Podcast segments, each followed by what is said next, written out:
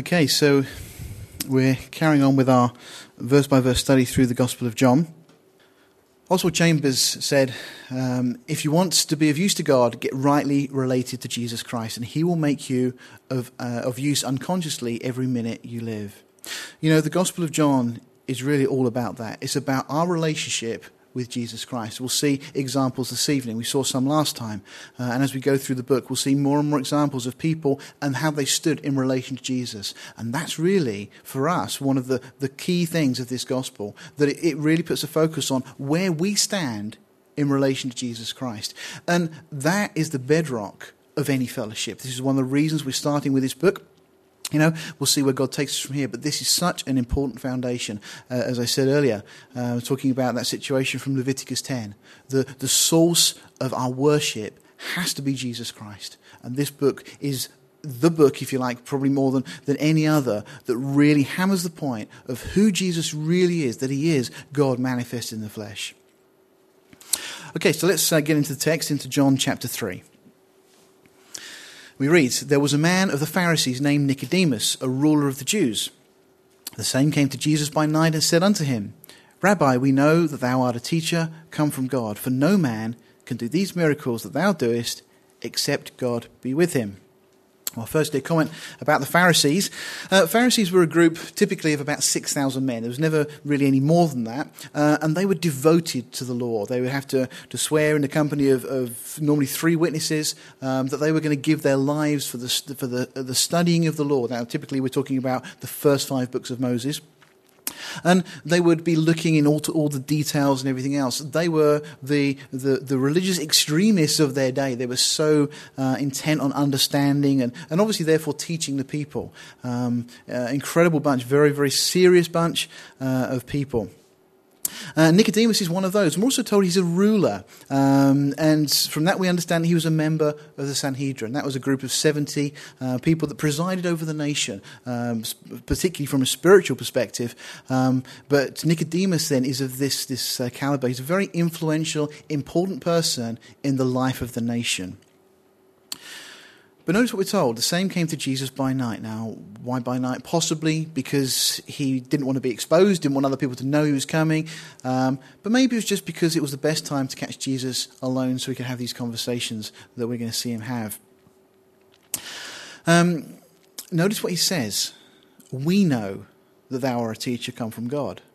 Well, who's the we? Well, clearly, those who he's representing. He's coming on behalf of the, uh, the Sanhedrin, the Pharisees. He's saying, We know that thou art a teacher come from God. That's an incredible declaration, particularly in light of what we see later in the Gospels as we see the Pharisees reject Jesus, want to see him killed, and all these things. At this point, fairly early on in Jesus' ministry, Nicodemus is saying, we know, we know that you're a teacher come from God. Incredible. But, fundamental problem. What's his basis for that statement? He says, We know that thou art a teacher come from God, for no man can do these miracles that thou doest except God be with him. With him. His basis, and the basis is the fact that you're doing miracles. Therefore, you must be of God. Well, we need to be extremely careful. We, if we look around the church today, we see all sorts of miracles taking place. And we mustn't base our faith in Jesus Christ on those miracles we see taking place. If we base our faith on anything other then, as we were saying a moment ago about the cross, about the source of our worship, everything else, we find ourselves on very dodgy ground. You see, they believe because of the miracles, they should have believed because of God's word. And as we go on and we'll see, Jesus actually chides Nicodemus because he didn't know the word of God. He should have known. Again, John only records seven miracles in the whole book, and John will focus on the cause, not the effect. So often in the church today, people focus on the effect, and we need to get our eyes off the effect and onto the cause, onto Jesus Christ. Verse 3 Jesus answered and said unto them, Verily, verily, I say unto thee, except a man be born again, he cannot see the kingdom of God.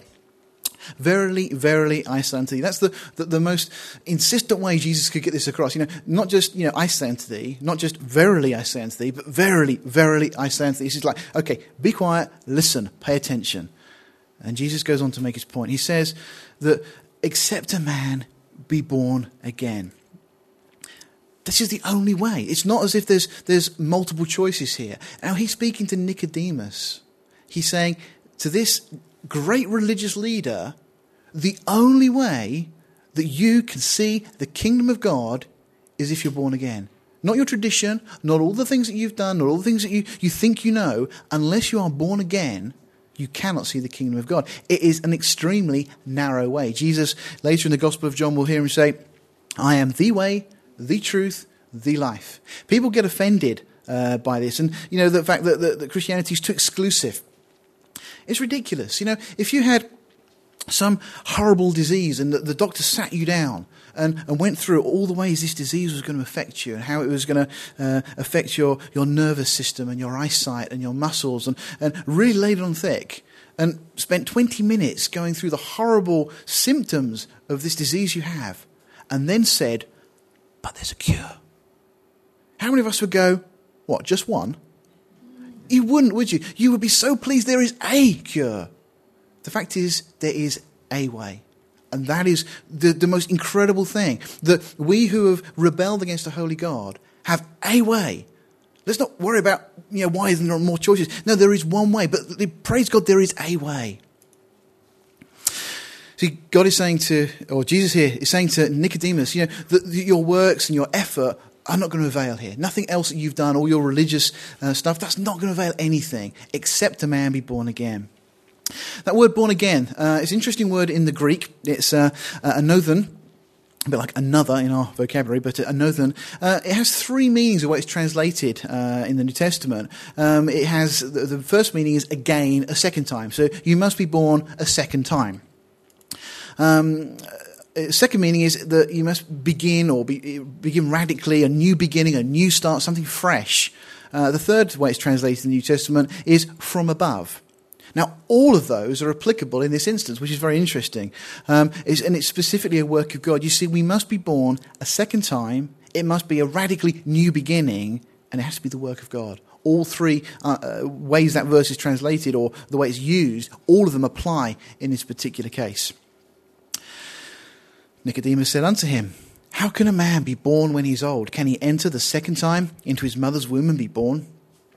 Nicodemus is doing what most of us would do. He's kind of ignoring the, the spiritual element here and going straight into the natural. Uh, in a sense, what he's asking is, how can I go back and start again? You know, for somebody in his position, he'd gone through all of the Jewish ceremonies. He ticked every box on the way. He'd got right to the top. Effectively, Jesus is saying, that's not good enough. You've got to go back and start again. And he's thinking, well, how can I go back? How can I be born again? It doesn't make any sense because again, what he's doing is focusing on the natural. In 1 Corinthians 2:14 we read, "But the natural man receives not the things of the spirit of God, for they are foolishness unto him, neither can he know them because they are spiritually discerned." Again, Jesus answered, Verily, verily, I say unto thee, uh, we have that again, uh, the emphasis being there, except a man be born of water and of the Spirit, he cannot enter into the kingdom of God. Jesus now elaborates a little. Now, notice we have here water and of the Spirit. Two births are mentioned. Now, we're going to deal with the Spirit first. We'll come back and talk, talk about the water because there's a, a, controversy over what the water is in this context. Uh, so let's just talk about, first of all, what does it mean to be born of the Spirit? Well, 1 Corinthians 15 22, we're told, In Adam all die. We know from Scripture, Genesis 2.17, Romans 6.23, wages of sin is death. Uh, Genesis 2.17 is that the day you eat thereof, talking of the fruit of the knowledge of good and evil, um, that you will die. So the punishment for sin was death. Now, Adam didn't die physically immediately. His body started to die from that point, but spiritually, he died instantly. The moment he rebelled against God. You see, in that sense, in the garden, we all died spiritually because we are all the offspring of Adam. So, in that sense, we all died spiritually from that point. And unless we are reborn spiritually, we cannot enter the kingdom of heaven. We will remain effectively spiritually dead. However, that verse, 1 Corinthians 15 22, goes on to say, In Christ shall all be made alive. Now, obviously, that's all those who are willing to accept the offer that God has made, uh, who repent. Uh, Hebrews 12:9 tells us that God is the Father of spirits. In 1 John 3 9 and 1 John five eighteen, we're told that whatever is born of God does not sin. That's a verse that some people struggle with because we still sin. Well, yes, we do, but we need to understand that we have this dual nature going on within us once we are born again. Let me try and explain. In Galatians 5:17, we read there, "For the flesh lusts against the spirit, and the spirit against the flesh, and these are contrary the one to the other, so that you cannot do the things that you would." The Living Bible translates that verse These two forces within us are constantly fighting each other to win control over us, and our wishes are never free from their pressures. You see, once we are born again, God starts a brand new spiritual life in us. This verse is interesting because we have three entities, if you like, involved. We have the flesh, the spirit, and you. Now, we're not talking, when we talk about the flesh, about the, our, our, physical frame. We're talking about the sin nature that's come all the way down from Adam. So we have, within us, we have the, the flesh, this new spiritual life that is born within us, and then we are in the middle. That's the, the scripture uses the word soul to refer to who we really are. Um, Ecclesiastes talks about the fact that when we die, the spirit will return to God who gave it. You remember on the cross, Jesus yielded up his spirit. Jesus body went into the tomb, but his soul, we're told, went down to Hades. And there's a whole discussion about the purpose and reason for that, which we'll maybe deal with some other time. Um, certainly, it wasn't to finish up paying anything, it would all been done on the cross. Um, but clearly, we are made up of body, soul, and spirit. Spiritually, we were dead in trespasses and sins. But when we are born again, that new spiritual life begins within us. But the moment that begins, also this battle begins within us. And you see, the, the flesh and the spirit are wanting control of our physical frame. Because it's our physical frame, it's the things we see, the things that we do, the things we hear that have a profound effect upon our soul. And if we're influenced heavily by the flesh, ultimately, as we, we read also in Galatians, if you sow to the flesh, of the flesh you'll reap corruption. If you sow to the spirit, of the spirit you'll reap everlasting life. So the real you is our soul. Okay, it resides in a physical frame, and that is in itself the battleground. In 1 Peter 2:11, Peter says, "Dearly beloved, I beseech you as strangers and pilgrims, abstain from fleshly lusts which war against the soul." There's this war going on against the soul. We are to, according to Scripture, mortify the deeds of the flesh, the things that the, the passions and desires of the flesh. Uh, we'll again mention this a little bit later. Um, they can never be satisfied. We are to mortify them, put, to, put them to death, as it were. Um, Romans 6.11 tells us, reckon ourselves as dead. We're to crucify its passions and desires, Galatians 5.24. In contrast, 1 Peter 2 2 tells us, as newborn babes desire the sincere milk of the word that you may grow thereby. You see, this spiritual life needs feeding. There's various ways we can feed our spiritual life the Word of God, as we read that, that, that verse there from 1 Peter 2 2, um, various other scriptures as well. By the renewing of our mind, Romans 12, uh, verses 1 and 2 particularly. Fellowship is another way that we can feed that spiritual life. Hebrews 10:25 tells us that we should fellowship more as we see the day approaching. And boy, do we see the day approaching. Praying is another way that we are feeding that spiritual life and also communion. I'm talking in terms of um, when we celebrate the act of communion, when we remember uh, the Lord's death. That has a profound effect upon us. You know, it's very, very, very difficult to try and go through a, a time when you're celebrating, where you're, you're, having the bread and the wine, in, in a way that you uh, don't stop and think about the reality of what you're actually doing. I believe that's one of the reasons God has told us to, to do. It's one of the few things in the church we're instructed to do, to, to continually do. Uh, Jesus said we should do it in remembrance of Him. It's a, Spurgeon uh, spoke a great sermon on the fact that it's a shame that Jesus had to say, do this in remembrance. The implication that we could forget what Christ did, but we need to be continually reminded. But when we're reminded, it has a profound effect on the way we live our lives. So, so we have this dual nature going on within us. Again, that verse, Verily, verily, I say unto thee, except a man be born of water and of the Spirit. Now, we just dealt with the Spirit, that we are spiritually reborn, um, and we'll, we'll, we'll deal with this more as we go through this evening. But let's just have a look at the water. What does it mean? It was born of water. Well, some people say that it's referring to the water of baptism, that we have to be baptized and born of the Spirit to enter the kingdom of God. And they make a very good case from Scripture. Others will say that the water is referring to the water of the word, and that's what's in view here. Others still will say it's the water of natural birth. So we have a, a natural birth and spiritual birth. So let's just have a, have a look at those. One commentator said John's baptism was a sensation of the nation at this time. Everyone was talking about it. The Pharisees had sent a delegation to John to ask him why he was baptizing. The meaning of John's baptism was the central theological question of the day in which our Lord speaks. What the baptism stands for is what is important. The symbol behind baptism is repentance, an honest admission of need. So, good candidate. We do find in Romans 6, verse 3 and 4 Know you not that so many of us as were baptized into Jesus Christ were baptized into his death? Therefore, we are buried with him by, by baptism into death, that like as Christ was raised up from the dead by the glory of the Father, even so we should walk in newness of life. So it's a scripture that would seem to argue for that view. Others would say that the water of the word is what's in view here. Uh, this quote from, from Chuck Smith, he says, uh, There are those who say the water refers to the, wor- the word of God. As Peter in his first epistle, chapter 1, verse 23, said that we've been begotten unto this living hope through the word of truth. And so we've been born again through the word of God. And Jesus said in John 15, Now you are clean through the word which I have spoken unto you. And so it is being born of the word of God. Again, there's scriptures that will support that position. 1 Peter chapter 1, verse 23 says, uh, being born again. This is the verse that was quoted a moment ago. This is from the King James. It says, being born again, not of corruptible seed, but of incorruptible, by the word of God, which lives and abides forever. Now, that seems to be a very strong, compelling case to say that the water here is the word of God, because clearly we are born of the word. Another one is uh, we're familiar with Ephesians 5:26 that he might sanctify talking of the bride of Christ and cleanse it with the washing of water by the word. See the word is linked with water. John 15:3 uh, the other verse was mentioned, now you are clean through the word which I have spoken unto you. Uh, this is from John 8:31. Then said Jesus to those Jews which believed on him, if you continue in my word, then you are my disciples indeed. Okay, what about the other option then, that this water is referring to natural birth?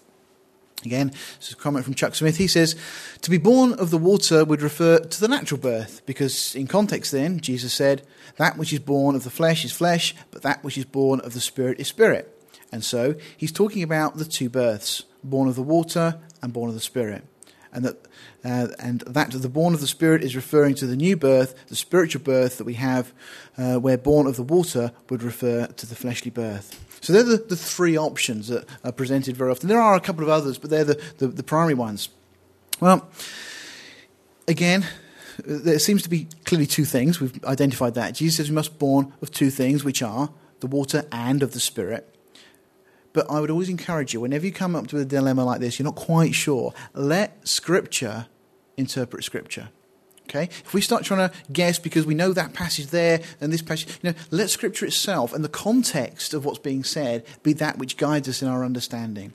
And I think it's fairly clear as we read on because we find Jesus himself says, That which is born of the flesh is flesh, and that which is born of the Spirit is spirit. So Jesus himself lists the two births. So it is, if you like, option number three, I believe, that we are to be born, that which is born of the flesh, obviously natural birth is flesh, that which is born of the spirit, is spiritual birth, obviously spirit. So they are the two births I believe that Jesus is referring to. We must be born naturally, but then we must be born spiritually if we're to enter the kingdom of God. So one physical, one spiritual. Jesus goes on and says, verse 7 Marvel not that I said unto thee, You must be born again. You know, it's no surprise. We, we just think about what we've been saying that we are spiritual beings unless we are born spiritually. God is a spirit, and they that worship him, we'll see this later, must worship him in spirit and in truth. If we are to spend eternity with God, we must be born spiritually. Jesus says to Nicodemus, Don't be surprised, don't marvel uh, that I said you must be born again. The wind blows where it lists, and thou hearest the sound thereof, but canst not tell whence it cometh and whether it goeth. So is everyone that is born of the Spirit. I love this. John Wesley was actually asked once, Why do you so often preach on verse 7? You must be born again. His answer was fantastic because you must be born again. But that's it. You know, and we, how often do we actually use that in conversations with people? But that's it in a nutshell. You know, you must be born again. If you are not born again, you will not enter the kingdom of heaven. And then you can get into this discussion about the fact that we are not um, f- just physical beings with just chemicals doing all the thinking for us. You know, we have been created in the image of God, and it's very easy to see. We think non-physical thoughts. Uh, there's quite a lot of the notes uh, about this kind of thing. You know, we are clearly spiritual beings. We dwell in a physical frame. Born of the Spirit that's how we are to be. You know, uh, this is interesting here as well, just to confirm what we said a moment ago. Uh, if born of the water referred to something necessary for salvation, like the Word of God or whatever else, it would be listed here in the next verse or verse 8 but it's not. Here jesus says so is it uh, so is everyone that is born of the spirit. He doesn't say so is everyone that is born of water and the spirit. Okay so you see a clear distinction. That which is essential for eternal life is to be born of the spirit obviously we need to be naturally born and able to get us to that point. Okay, um, and also just to mention there about the wind blowing, where it, you know, when the Spirit of God uh, dwells within us, when we have been born again spiritually, and it's a mystery. I'm not going to try and explain it to you because I don't understand it. I don't know, don't know how God does it, but I do know that God starts a new spiritual life within us when we uh, when we seek Him. Uh, again, there's some good examples coming up this evening of that. Um, but what we do see, just as the wind, we see the effects. You know, we've all seen people that have come to know the Lord that have been born again. And you can't tangibly touch or see something going on, but you see the effects in somebody's life. Just as it is when the wind blows, you can see the effects of it, but you can't actually see the wind. You can't touch the wind. You can feel the effects of it. Nicodemus answered and said unto him, How can these things be? Oh, Nicodemus, uh, you know, this great leader of Israel asking this question. And Jesus answered and said unto him, Art thou a master of Israel? And knowest not these things? Literally, you know, uh, are you the master of Israel? The master is the way it is in the Greek. You know, he wasn't just, you know, somebody of quite important. He was one of the, or if like the teacher in Israel.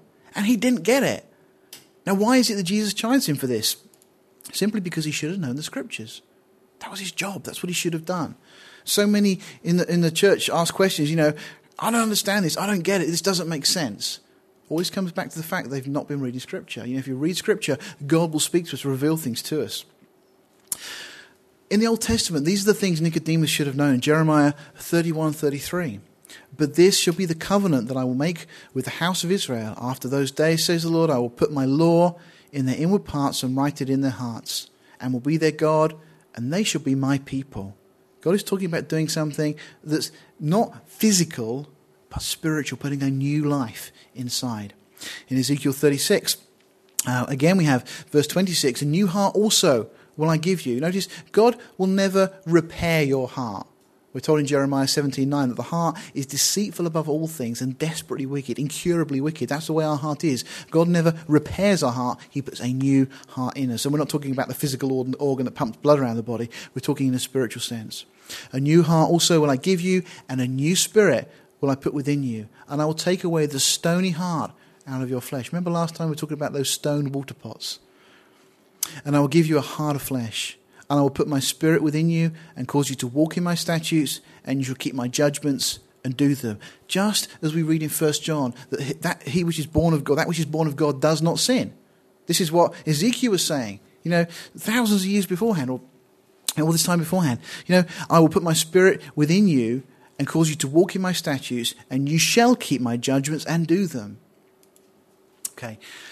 So we carry on, verse 11 of uh, John chapter 3. Verily, verily, I say unto thee, again, uh, we have it emphasized.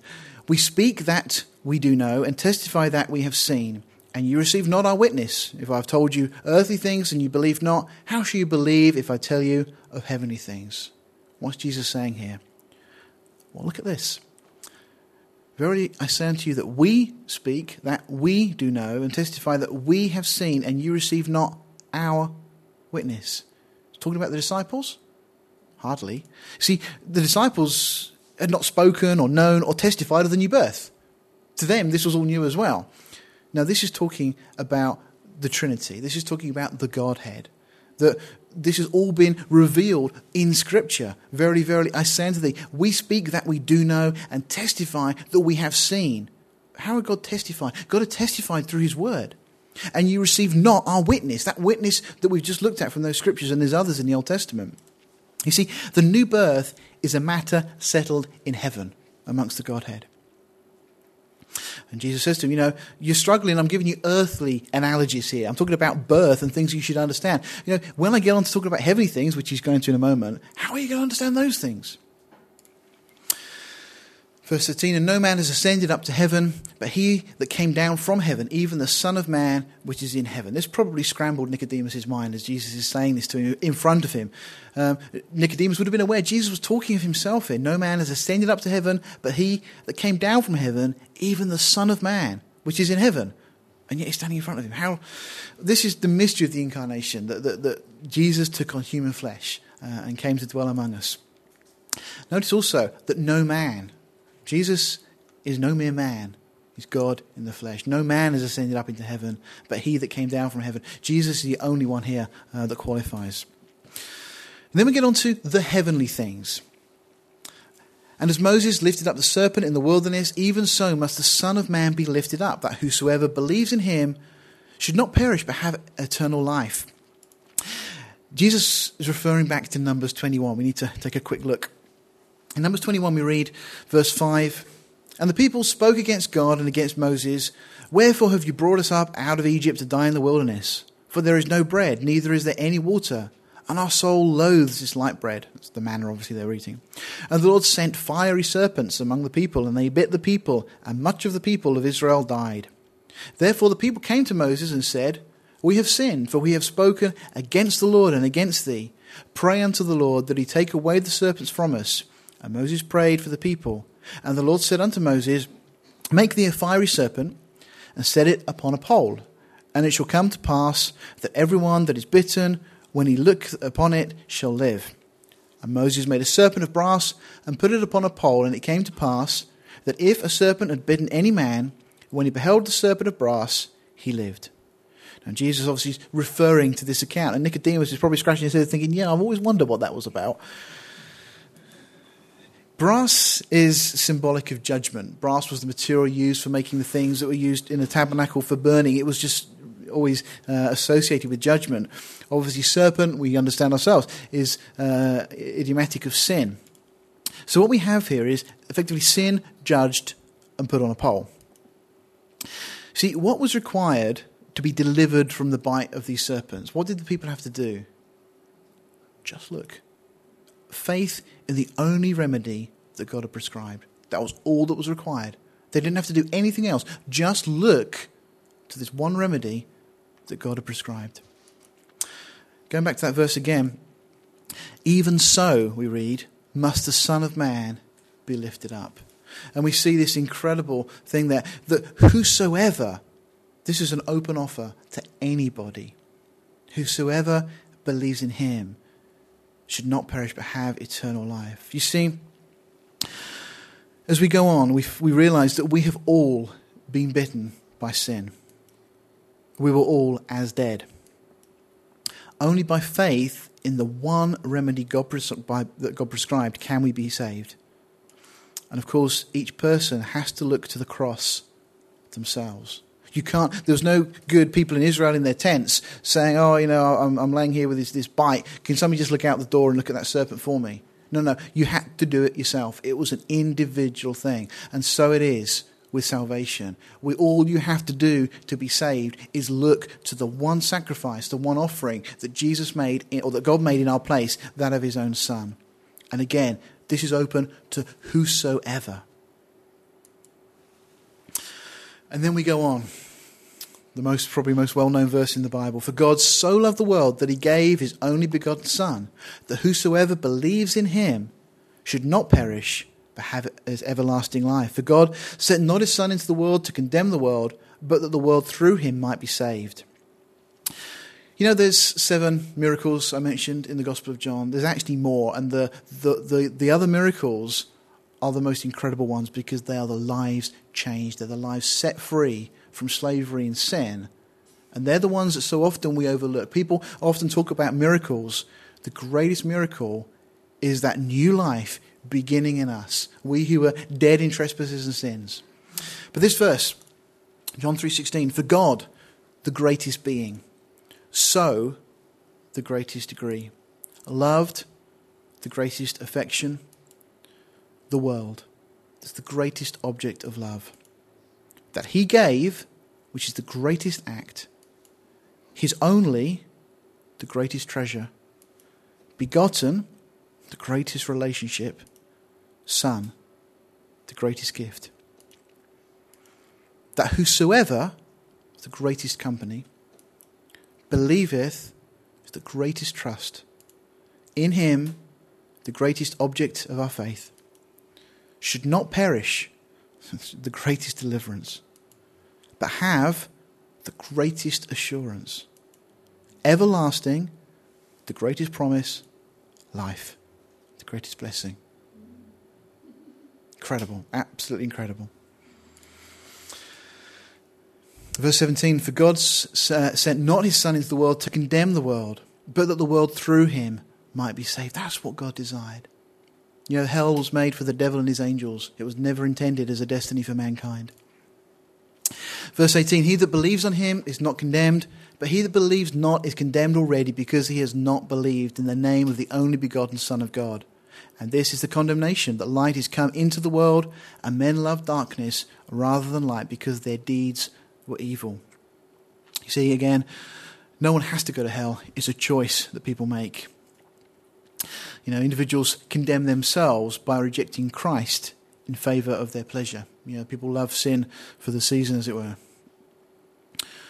Romans 6.16 is an interesting verse. It says, Know ye not that to whom you yield yourselves servants to obey, his servants you are to whom you obey, whether of sin unto death or of obedience unto righteousness. You know, this is simply saying, Paul's saying here, you've got a choice. You can either obey God or you're going to obey the flesh. But you're going to be, a, in a sense, a slave to either one. You're going to be a servant of that, whichever one you choose. But the difference is if you choose to obey the Lord, it will be to righteousness and to life. If you choose to obey your flesh and go the way that you naturally would go, it will lead to death. For everyone that does evil hates the light, neither cometh to the light, lest his deeds should be reproved. But he that doeth truth cometh to the light, that his deeds may be made manifest, that they are wrought, wrought in God. Jim Elliot, um, some of you may have um, heard of Jim Elliot. He was uh, one of the missionaries that went to the Auca Indians. Um, he simply, this great, great phrase, he said, A man is no fool who gives up that which he cannot keep to gain that which he cannot lose. Jesus basically said the same kind of thing. He said in Mark 8:35, "For whosoever will save his life shall lose it, but whosoever shall lose his life for my sake and the gospel's, the same shall save it. For what shall it profit a man if he shall gain the whole world and lose his own soul? Carrying on, verse 22. After these things, there's a meta tauta there. Uh, after these things came Jesus and his disciples into the land of Judea, and there he tarried with them and baptized. We're later told that it was actually John, it was the disciples that did the baptizing, not Jesus himself, but Verse 23 And John also was baptizing uh, in Aenon near Salem because there was much water there. Uh, and they came and were baptized. You know, John doesn't miss an opportunity. We're told in verse 24, for he was not yet cast into prison. It's interesting, couple of things here. Jesus leaves, if you like, the bright lights of the city. He'd been in Jerusalem. That's where Nicodemus had come to see him. You know, he could have stayed there. He could have thrived on this opportunity that one of the great leaders of Israel were coming to, to talk to him and ask him questions. Jesus could have made a big thing of this. But he leads, if you like, this, this position he could have attained to, and he goes, as we're going to see, to the lowest place to reach to an outcast, just as he's done with us. Another interesting point here John was baptizing. And we're told uh, in uh, uh, Aenon near Salem, because there was much water there. Uh, I don't offend anybody, but you don't need much water if you're going to be doing sprinkling. I'll leave you to, to think that through. John's time was almost up, yet he didn't give up. I think that's really, really significant. John was carrying on. He could have just said, "Well, you know, Jesus come now. I might as well, you know, retire." Uh, no, he carried on. Verse 25 Then there arose a question between some of John's disciples and the Jews about purifying. The Jews had these various things we read about, particularly in the book of Leviticus, uh, ceremonial cleansings and everything else. Uh, they have the, their, their mikvah, which is their ceremonial bath, and these kind of things. Um, but it's all about purifying the flesh. And obviously, what was going on here, they're, they're saying to John and his disciples, Well, this is what you're doing. And they're saying, No, no, no, that's not what we're doing. Uh, you see, John was baptizing for an uh, internal cleansing not merely an outward washing. John was talking about repentance, changing. Verse 26 And they came unto John and said unto him, Rabbi, he that was with thee beyond the Jordan, to whom thou bearest witness, behold, the same baptizeth, and all men come to him. Obviously, they're just trying to stir things up to their own ends. You know, is that kind of, do you know what so and so's doing? You know, they're all going to see. John's response is great.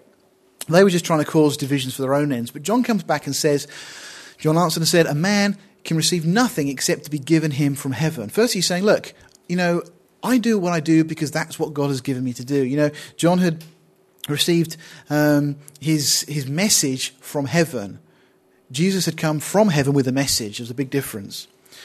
Verse 28 You yourselves bear me witness that I said, I am not the Christ, but that, that, that I am sent before him. We saw that last week in chapter 1. John was saying, Look, I'm not the Christ. I'm just come to prepare the way. Verse 29 He that has the bride is the bridegroom. But the friend of the bridegroom, which stands and hears him, rejoices greatly because of the bridegroom's voice. This, my joy, therefore, is fulfilled. So I'm saying, look, I'm just like the best man here. You know, it, it, would be inappropriate if the bride at the wedding is looking at the best man going, oh, that doesn't happen. You know, and John's simply saying, no, the bride should be going to the, bride, to the bridegroom. That's the way it works. John is saying, this is my joy. This is the accomplishment of my mission to point people to Jesus. I'm glad they're going. No doubt the Pharisees had wished they'd not started this conversation. John then says this incredible verse He must increase, but I must decrease. Oswald Chambers says, If you become a necessity to a soul, you are out of God's order. As a worker, your great responsibility is to be a friend of the bridegroom. When once you see a soul in sight of the claims of, Christ, uh, claims of Jesus Christ, you know that your influence has been in the right direction. And instead of putting out a hand to prevent the throes, pray that they grow ten times stronger until there is no power on earth or in hell that can hold that soul away from Jesus Christ. Over and over again, we become amateur providences. We come in and prevent God and say, This and that must not be. Instead of proving friends of the bridegroom, we put our sympathy in the way, and the soul will one day say, That one was a thief. He stole my affections from Jesus, and I lost my vision of him. Beware of rejoicing with the soul in the wrong thing, but see that you do rejoice in the right thing. The friend of the bridegroom rejoices greatly because of the bridegroom's voice. This, my joy, therefore, is fulfilled. He must increase, but I must decrease. This is spoken with joy and not with sadness. At last they are to see the bridegroom. And John says this is his joy. It is the absolute effacement of the worker. He is never thought of again you know, we all are involved in other people's lives in terms of witnessing to them, if they're believers, encouraging them. It's very easy to want to maintain that relationship and keep people coming back to us. You know, we should be just getting people to point to Jesus. You know, He's the one that is going to provide, that will teach them, that will be everything they need. You know, and sometimes we want a little bit of that limelight too. No, no, we're not to stand in the way. This verse is interesting because there's three levels, if you like, that it applies to. The local level, obviously, John knew his remit. He knew that he was simply there to point people to Jesus. He must increase, but I must decrease. There's a general application of this that none of us should be uh, promoting ourselves. You know, we should all be seeking to promote Jesus. I'm always a little skeptical when you come across a ministry that is based upon the name of the person you know, because that, to me that's kind of promoting themselves a little bit. I also find it very interesting that most of the ministries I like, not through choice, not because of this, but all have another name for their ministry. They don't promote themselves. But there's a, a personal application to this as well. And it's the issue of the two thrones, as I've often said. You know, we've got the throne of David and the throne of your life. If you understand those, you'll understand pretty much everything about life. If you understand the throne of David and what that means and the implications, you'll understand what's going on in the world. It really is the key to understanding what's going on. And the throne of your life. You know, all the, tr- all the struggles, the difficulties we go through, it's all about the throne of our life. You know, and that's where we must decrease and we must surrender and let Christ sit on the throne of our hearts. He must be the one that's ruling our lives. If that's the way it is, then that's great.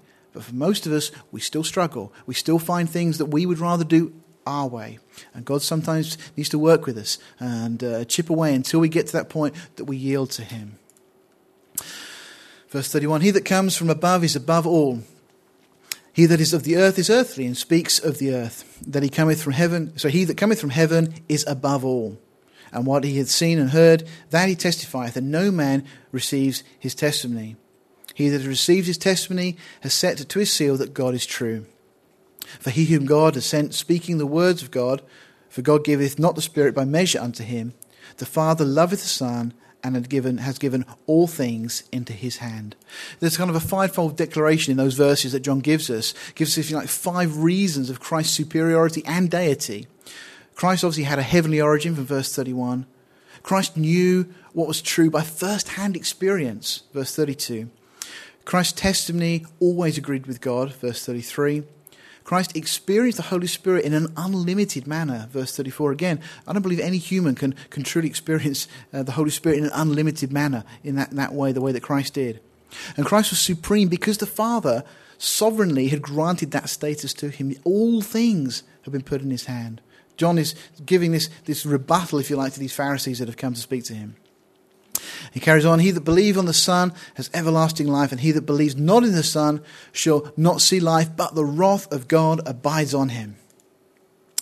See, this is the most important issue. If we accept Christ, we'll have everlasting life. If we reject Christ, the wrath of God will abide on us. You know, we need more honesty in our preaching. How many of us have been guilty of that unbiblical phrase that we so often use? Oh, you have a God shaped hole in your heart. God loves you. How many times have you said to an unrepentant sinner that God loves you? It's not biblical. We're told that for those that are unrepentant in their sin, the wrath of God abides on them. You know, there's a lot of people that are perishing, or sorry, should I say, the Bible puts into two categories the people uh, on earth. We have the saved and the perishing. And, and too many of the perishing are perishing because they don't know they're perishing. And we go around telling them, oh, but God loves you. What, what message does that convey? That says, well, God loves you. You're okay doing what you're doing. It's not a problem because God loves you anyway. We need to be telling people, no, the wrath of God abides on you. One day you will stand before the judgment throne of God and you will have to answer for every thought, word, and deed. And unless you've got somebody to stand there and answer for you as a, um, a kind of heavenly counsel by, through Jesus, you will have to pay for your own sin. You know, and if we go around telling people that, you know, well, you know, God loves you, it's okay. No, no, no, it's not. We need to let people know that the wrath of God abides on them. Yes, the offer has gone out to whosoever. Carry on. We're into chapter 4. When therefore the Lord knew how the Pharisees had heard that Jesus made and baptized more disciples than John, though Jesus himself baptized not but his disciples, he left Judea and departed again into Galilee. Jesus seems to just avoid this issue, avoid the trouble, just moves on. And we're told he must needs go through Samaria. That's an incredible statement. This is a deliberate choice uh, on Jesus' part. Let's just read the rest of that verse. Uh, then cometh he to a city of Samaria, which is called Sychar, near to the pasture of ground that Jacob gave to his son Joseph. Now, just looking on a map, uh, we have here Jerusalem. Jesus has been Jerusalem. He's come down somewhere around this region, not quite sure uh, where it was, but uh, Aenon, and then ends up here in Sychar. Now, we'll talk a minute about the Samaritans, but typically what the Jews would do, if they had to go up to, to the Galilee region, which is where Jesus is ultimately heading now, they would cross over the Jordan River, and they'd got this side of the Jordan River, and then cross back over if they needed to come back over this side. They would not pass through Samaria. They did not want to get the dust of Samaria onto their feet. Uh, we have the parable where Jesus himself talks about the, the Good Samaritan.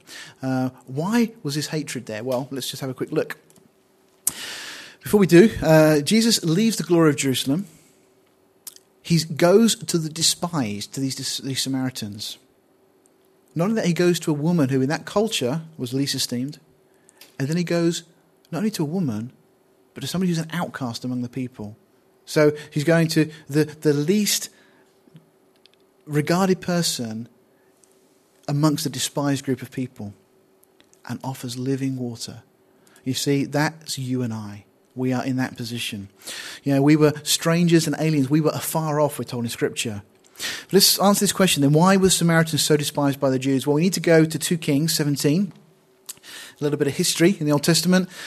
Verse 18 says, Therefore the Lord was very angry with Israel, and this is after the division of the kingdoms. Uh, it's a northern part of uh, the, the, land geographically now. Uh, and we're told that the Lord removed them out of his sight. There was none left but the tribe of Judah only. So Judah remained in the southern portion of the land, but Israel as a nation is taken captive by the king of Assyria. Verse 23 goes on and says, uh, As he said, by all his servants the prophets. So this has been prophesied. So was Israel carried away out of their own land to Assyria unto this day, at the time of writing unto that day.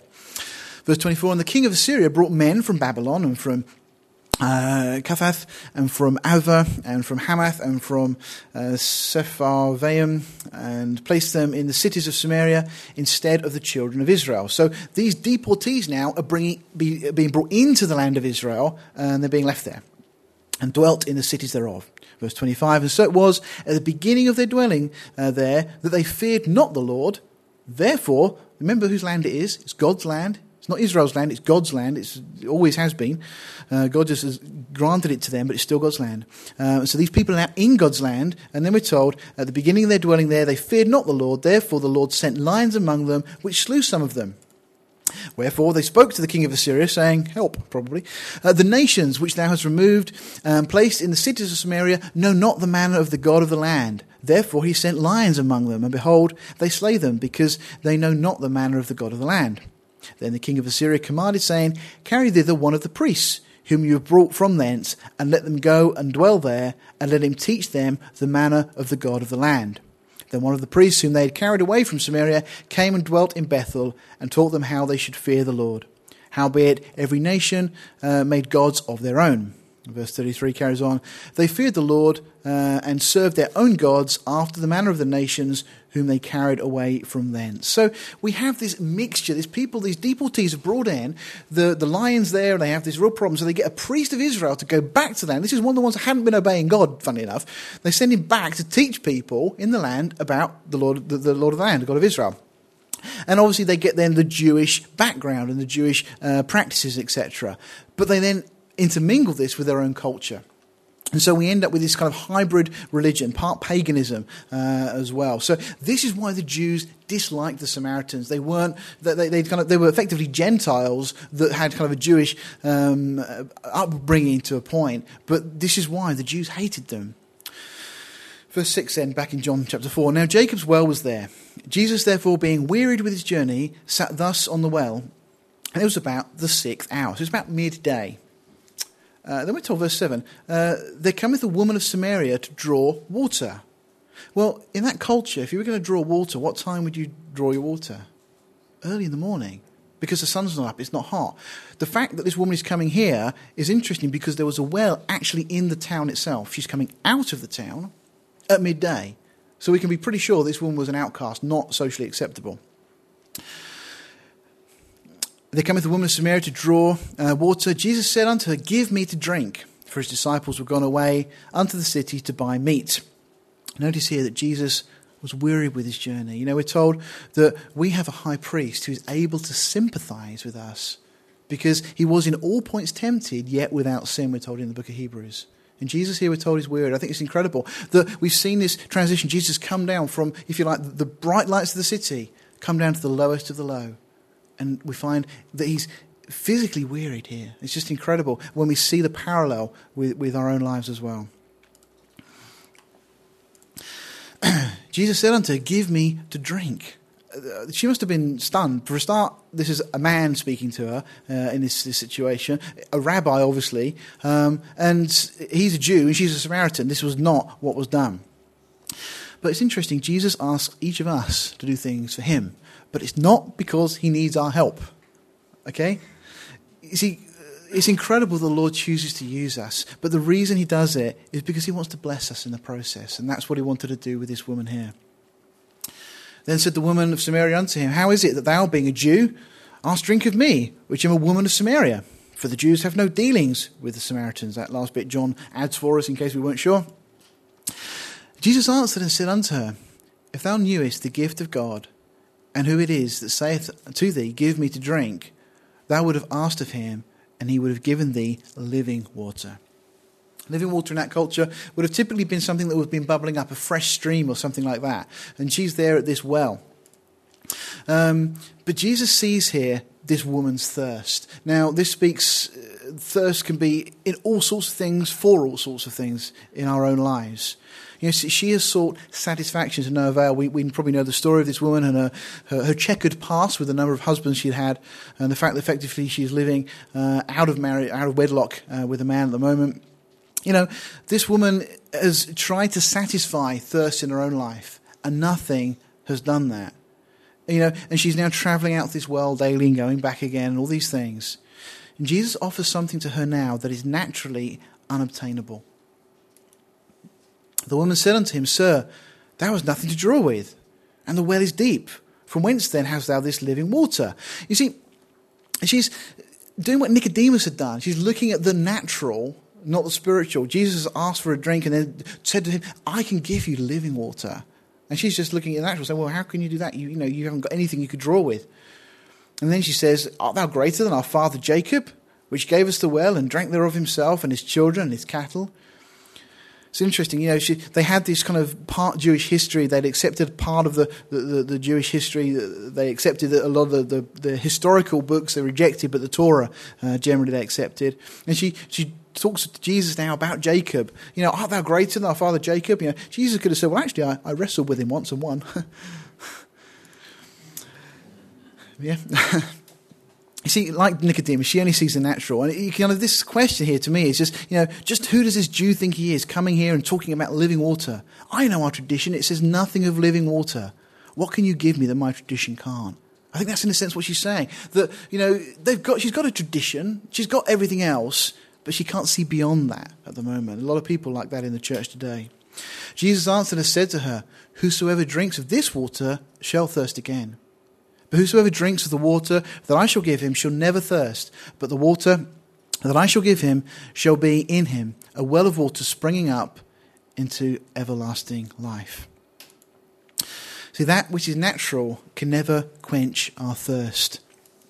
You know, we are, as I said earlier, spiritual beings temporarily residing in a physical frame. This is a, a, quote from Dave Hunt. I think this is really, really uh, an eye opener. Let me just read it. Uh, this is partway through a, a, an interview. He said, Why do I introduce water into this discussion?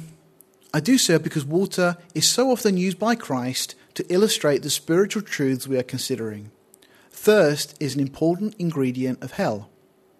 Is it a physical thirst for physical water, or something even more painful and specifically related to the spiritual thirst to which Christ so often referred and which he claimed to quench for those who would believe on him. The rich man in hell was tormented in this flame, we're told. He begged Abraham to send Lazarus to dip the tip of his finger in water and cool my tongue. It's from Luke 16. David asked the question Were the flames in hell and the thirst that tormented uh, the rich man real? Certainly. But were they physical? How could that be the case? Only the rich man's soul was in hell. His dead body was in the grave. He had no tongue in hell. Could physical flames affect the soul and spirit? And could soul and spirit have physical thirst? Did the rich man in hell need physical water? It would have done his soul, uh, not, it would have not done his soul any good. The unbearable thirst that tormented him was because at the heart of all his sin was his rejection of the water of life that Christ offered. He would suffer eternally from the painful guilt of that rejection and the weight of his sins. Oh, that's incredible. It's a real insight. You know, people joke about hell, and people, you know, often non Christians will say, Oh, I'm going to you know, be there with my friends, we're going to have a party, it'll be great. You know, they don't understand what it will be like to have this continual. Th- I mean, people in the world have a thirst for whatever it is, be it sex or drugs or money or, or, whatever it is that they're thirsting for. But those things will never be satisfied. The more you throw at it, the more you want to throw at it. Jesus is the only one that can satisfy that thirst. The woman said unto him, Sir, give me this water that I thirst not, neither come hither to draw. You know, she still doesn't quite get it because she's thinking, wow, if I don't have to come out here every day, that'd be great. You know, we often look for things from the Lord to satisfy our immediate situation. You know, in the light of it, when this comes to the, the, conclusion in a moment, this woman is not interested about this trip she's got to make. She's got something far better. Jesus said unto her, Go and call thy husband and come hither. Now, Jesus is really kind of turning this. He started in the natural, talking about water. He's going on now and bringing in this whole spiritual angle and, and quoting from the Ten Commandments effectively, as you're going to see. Jesus said unto her, Go call thy husband and come hither. The woman answered and said, I have no husband. Well, that was kind of partially true. We often do that. You know, you can go through scripture and you'll find loads of examples of people that kind of kind of half truths to, to the God. You know, to to Abel, where, uh, to to Cain, where's your brother? Oh, I don't know. Yes, you do. You know, all these things through scripture. You know, if God knows the end from the beginning, He knows everything about us. We might as well just tell Him straight up. But she says, you know, I have no husband. And Jesus said unto her, Thou hast well said, I have no husband. For thou hast had five husbands and he whom thou now has is not thy husband. In that thou said truly. Wow. You know, Jesus has a way of dealing with those issues in our lives that we would rather not have dealt with and getting us right where we are. And again, Jesus brings conviction here by use of the law. Carry on. The woman said unto him, Sir, I perceive that thou art a prophet. And then changing the conversation, she says, Our fathers worshipped on this mountain. Obviously, we're not going to talk about that. I would rather move on from that subject. Um, uh, so, you know, identifying that this man, obviously, Jesus obviously knows things about her that nobody else seems that could have known. She says, Our fathers worshipped in this mountain, and you say that in Jerusalem is the place where men ought to worship. Jesus said unto her, Woman, believe me, the hour cometh when you shall neither worship in this mountain nor yet at Jerusalem. Uh, sorry, when you shall neither in this mountain nor yet at Jerusalem worship the Father. You know, she's well, I think it probably is just an attempt to change the conversation, and she she deals with this big theological issue of the day: where should we worship? And Jesus is saying there's going to be a time coming, neither of those places are going to be important. You worship, you know not what. Talking to her as a Samaritan, we know what we worship, for salvation is of the Jews. A lot of people struggle with this in the church today. But the bottom line is we have a Jewish Bible. We have a Jewish Messiah. We have Jewish apostles we have a millennial reign from Jerusalem. Can't get away from it. With a Jewish king. In Romans 3 1 and 2, Paul just says, What advantage then has the Jew? Or what profit is there of circumcision? Much every way, chiefly because unto them were committed the oracles of God. Jerusalem, Israel were the nation that God had chosen, through whom the Messiah would come, through whom his word would be given to mankind. You know, and at the end of the day, whether you like it or not, Jesus here says salvation is of the Jews. Then goes on and says, But the hour cometh, and now is, when the true worshippers shall worship the Father in spirit and in truth. For the Father seeks such to worship Him. You know, all of our religious practices, you know, this is a, in the notes I quoted from um, from the book of Hebrews, uh, which talks about the worship they had, which was never ever going to do the job. It would never um, satisfy. It would never cleanse away the internal parts. It may do a, a, a superficial thing, um, but the worship that the Father is seeking is a true worship, and only when we are born of the Spirit can we worship God in spirit and in truth.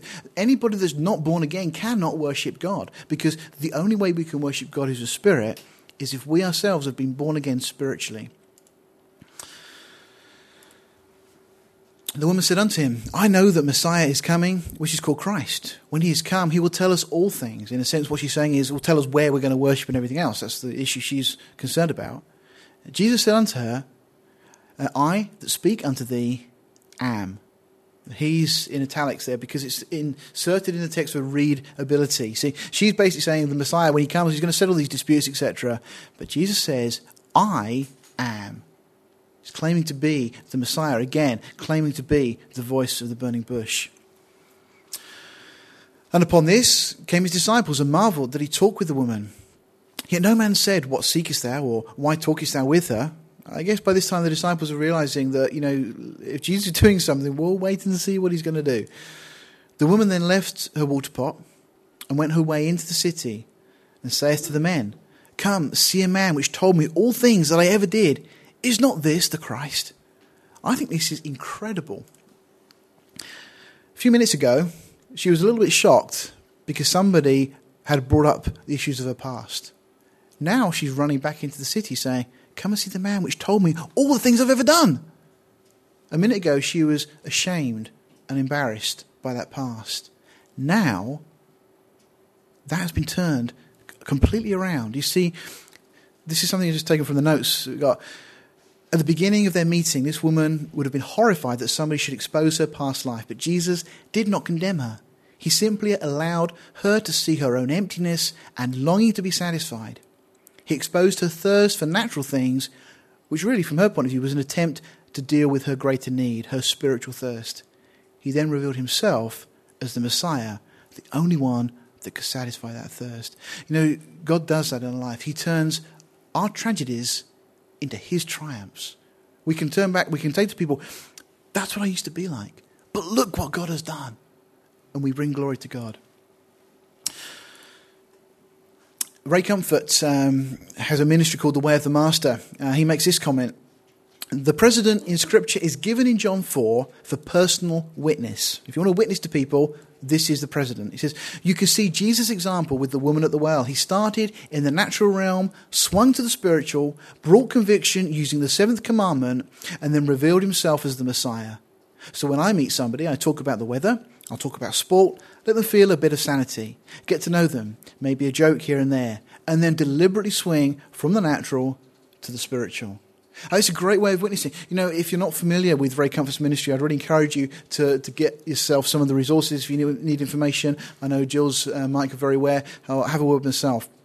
Um, but it's a great uh, way of using the Word of God. We're told in Psalm 19 that the law of the law is perfect, converting the soul. What is it that converts the soul? The law of the Lord. You know, and if we use the law in talking to other people, it's a great way. You know, people know about the Ten Commandments. You can always say, "Do you think you've kept them?" Like, oh, yeah, yeah, yeah. You know, I've not killed anybody. Normally, if they say they have, you might want to move on to the next person.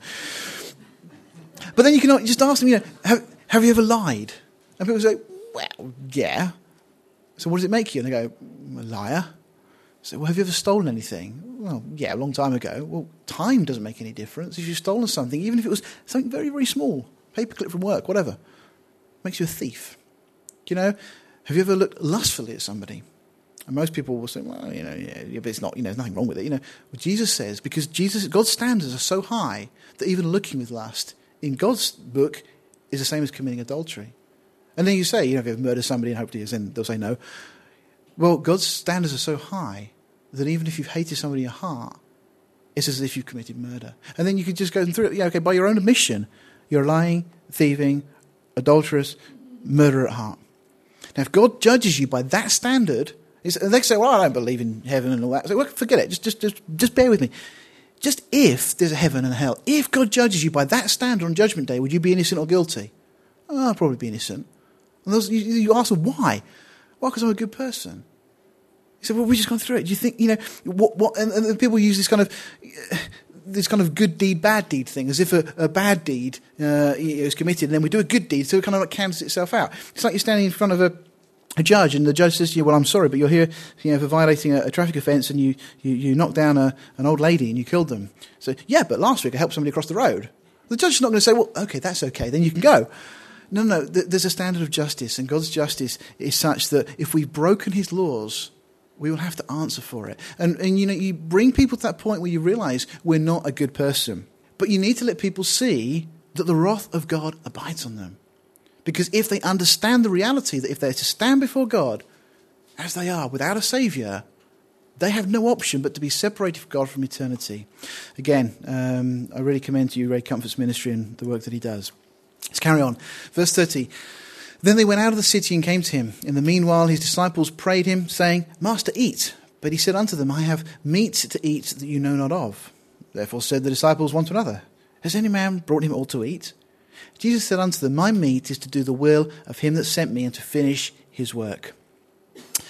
Matthew 4 4, we read, But he uh, answered and said, It is written, Man shall not live by bread alone, but by every word that proceeds out of the mouth of God. So often we think in a natural sense, we don't think in a spiritual uh, sense.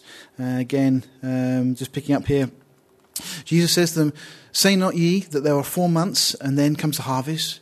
Behold, I say unto you, lift up your eyes and look on the fields, for they are white already to harvest. You know, as Jesus is saying this, I'm sure that in the distance, this crowd is coming out of the village now uh, to see him. The, the, the woman has gone back, she's testified, and they're coming out to see him. And Jesus is saying to the disciples, Look, lift up your eyes, look and see the harvest. Don't, don't worry about the fact that the harvest shouldn't be for another few months so I can sit down and wait for a bit. No, now is the time. And he that reapeth receives wages and gathers fruit unto eternal life, that both he that sows and he that reaps may rejoice together. And herein is that saying true one sows and another reaps. I sent you to reap that whereon you bestowed no labour. Other men laboured, and you are entered into their labours. You know, I believe Jesus there is referring to the apostles, or sorry, the, the prophets um, throughout the Old Testament that have prepared the soil of people's hearts, that have laid down. Uh, you didn't have to tell anybody in Israel about God. Even the Samaritans, they knew about God. The, the, the laboring, the, the seeds had been sowed, they just had to go and reap. We carry on, and many of the Samaritans of that city believed on him for the saying of the woman, which testified, He told me all that I ever did. Wow. Personal testimony is such a powerful thing. People can't refute it. They may not agree with it, but they cannot refute it. So when the Samaritans would come unto him, they besought him that he would tarry with them. And he abode there two days. Again, the power of personal testimony. And it's interesting that what this one woman accomplished in one afternoon was greater than all the disciples had done, just simply through that testimony. And Jesus is saying to the disciples, Look, the harvest is ready, and we are the disciples. You know, it's our job to go out and speak to people. It's interesting as well that they wanted to spend time with Jesus. Uh, do we speak, seek to spend time with Jesus? They had two days with him. We have every moment of every day if we so choose. Matthew 6, 31 to 33, we just read, Therefore, take no thought saying, What shall we eat, or what shall we drink, or wherewithal shall we be clothed? For after all these things do the Gentiles seek. For your heavenly Father knows that you have need of all these things. But seek you first the kingdom of God and his righteousness, and all these things shall be added unto you. We carry on verse 41. And many more believed because of his own word, and said unto the woman, now we believe, not because of thy saying, for we have heard him ourselves, and know that this is indeed the Christ, the Saviour of the world. It's interesting that the, the Jews were looking for the miracles. These people hear his word and they believe. Now, after two days, he departed thence and went into Galilee, for Jesus himself testified that a prophet has no honour in his own country. Now, just to kind of qualify there, uh, most of the commentaries seem to be of the opinion that he's specifically referring to Nazareth. Although he's going into Galilee and Nazareth is part, it's Nazareth in the other Gospels that we're told is where he had no honour. It was his own town. Uh, I believe that Psalm 69 gives a very interesting insight into the childhood years of Jesus uh, and the, the persecution that he received. Um, then, when he was coming to Galilee, the Galileans received him, having seen all the things that he did at Jerusalem at the feast, for they also went unto the feast. But if you remember from last time, Jesus had said in regard to these people that he knew what was in man. You know, they were just interested in the miracles, in the fun stuff, in the entertainment, if you like. And people will always gladly receive entertainment. You know, it's the same in churches today. You know, you put on some kind of event uh, that's, that's a, a, social thing, people will turn up. You say, right, we're going to have a prayer meeting. Like, oh, well, actually, uh, you know, and people have got their excuses, their reasons why they can't be involved. So Jesus came again into Cana of Galilee, where he made the water wine. Interesting that John makes mention of this. And then we're told, and there was a certain nobleman whose son was sick at Capernaum. Now, let's just a brief uh, trip here. We've come from Jerusalem up to uh, Aenon, and then up to Sychar. Incidentally, Sychar means purchased. And this woman effectively was purchased. A beautiful picture. Then we go up to Cana, uh, effectively bypassing Nazareth, although it would have been some on the route. Um, I couldn't get a bendy line, so I just do a straight one. But that, that's effectively where, where Jesus ends up. And then we have over here Capernaum. It's about a 20 mile or so trick between the two. Verse 47 When he heard, this nobleman, that Jesus was come out of Judea into Galilee, he went unto him and besought him that he would come down and heal his son, for he was at the point of death. Now, this nobleman would have been a Gentile, possibly of Herod's family, because very often they appointed people of their own families uh, in those days to, to take on responsible positions. Um, so he's no doubt heard from the Jews, oh, there's this person that can do all these wonderful things and can heal people, etc. And he's probably come to the end of his own trying natural resolutions to his problem. So he now comes to seek Jesus. Jesus said to him, except, well, Jesus said, uh, Jesus said unto him, yeah, except you see signs and wonders, you will not believe. Now, I don't believe that specifically just that man. That was to those that were gathered around. As Jesus speaks to him, other people are hearing it. You know, you, all you're interested in is this entertainment, this miraculous thing. Just a couple of comments. It's interesting this man's son is about to die. God sometimes will allow something dear to us to die in order that we may seek him. And notice where he comes to seek him. He comes to seek him in the place where those stone, empty water pots were transformed into something that bears life. And that's where we need to go to seek Jesus. And God sometimes has to allow things in our life that are dear to us to die or come close to dying so that we go to seek Him at that place. The whole signs and wonders thing, you know, no change in 2,000 years. I was um, talking to somebody recently, um, and I, I, just simply said to them, Have you had a, a good weekend? And the reply was, yeah, oh yeah, it was it was this was a Christian. They said, uh, yeah, it was a fantastic weekend. He said, yeah, the Holy Spirit was working in an incredibly powerful way. Now I knew what they meant. They meant that there'd been people falling over, there had been various signs and wonders and miracles all taking place. That was taken by this person, who's very sincere, no doubt, as evidence the Holy Spirit was working. If you look in Scripture, you'll find in John 16, elsewhere, the Holy Spirit came to bring conviction of sin. The Holy Spirit came to teach the Word, to be our teacher. You know, very often churches that don't have all this paraphernalia, all these people falling over, all the rest of it, barking like dogs and chickens and all those kind of things, they're often considered churches that are dead where the spirit is not moving. And back in Deal, we've been accused of that. You know, oh, you know, the, the, the spirits can't move in your church. You know, you know, you, you, you, all you do is teach the word of God. You know, when the Holy Spirit is present, there should be conviction of sin and the Word of God will be being taught. That is when the Holy Spirit is working in power. Forget all the other stuff. Jesus here says these people, you know, forget the signs and wonders. They are the, the, the fruit, if you like, not the root. The nobleman said unto him, Sir, come down before my child die. Again, he's kind of moving on from what Jesus is saying. His main concern is his child. And Jesus said unto him, Go thy way, thy son liveth. Wow. And the man believed the word that Jesus had spoken unto him, and he went his way. This is really interesting. Verse 51, we're told, And as he was uh, now going down, his servants met him and told him, saying, Thy son liveth. Then inquired he of them the hour where he began to amend. And they said unto him, Yesterday at the seventh hour one o'clock in the afternoon. Lived 20 miles away. His son was dying. Jesus says, He's healed. He doesn't even bother to make the journey home. He's so confident in the word that Jesus has spoken. This faith is incredible. He doesn't make the trip home. He could have easily got home by six, seven o'clock if he'd been walking, if he'd gone on horseback much sooner. But he doesn't make that trip. Jesus has said he's healed. You know, it's a case of God said, God said it, I believe it, that settles it. And that's what this man seems to have done. Incredible faith. So we read verse 53 again. So the father knew that it was at the same hour in which Jesus said unto him, Thy son liveth, and himself believed, and his whole house. And then we're told, verse 54, this is again the second miracle that Jesus did when he was come out of Judah into Galilee. Now, again, as I said, the miracles that John chooses, he chooses for very specific reasons. So, miracle number two now the healing of the nobleman's son. Jesus is sought at the place the empty stone water pots were filled with new wine. And that's where we all must seek him. The plea is to save a life that's dying. The cure is to simply trust Jesus' word. No gimmicks, just the word.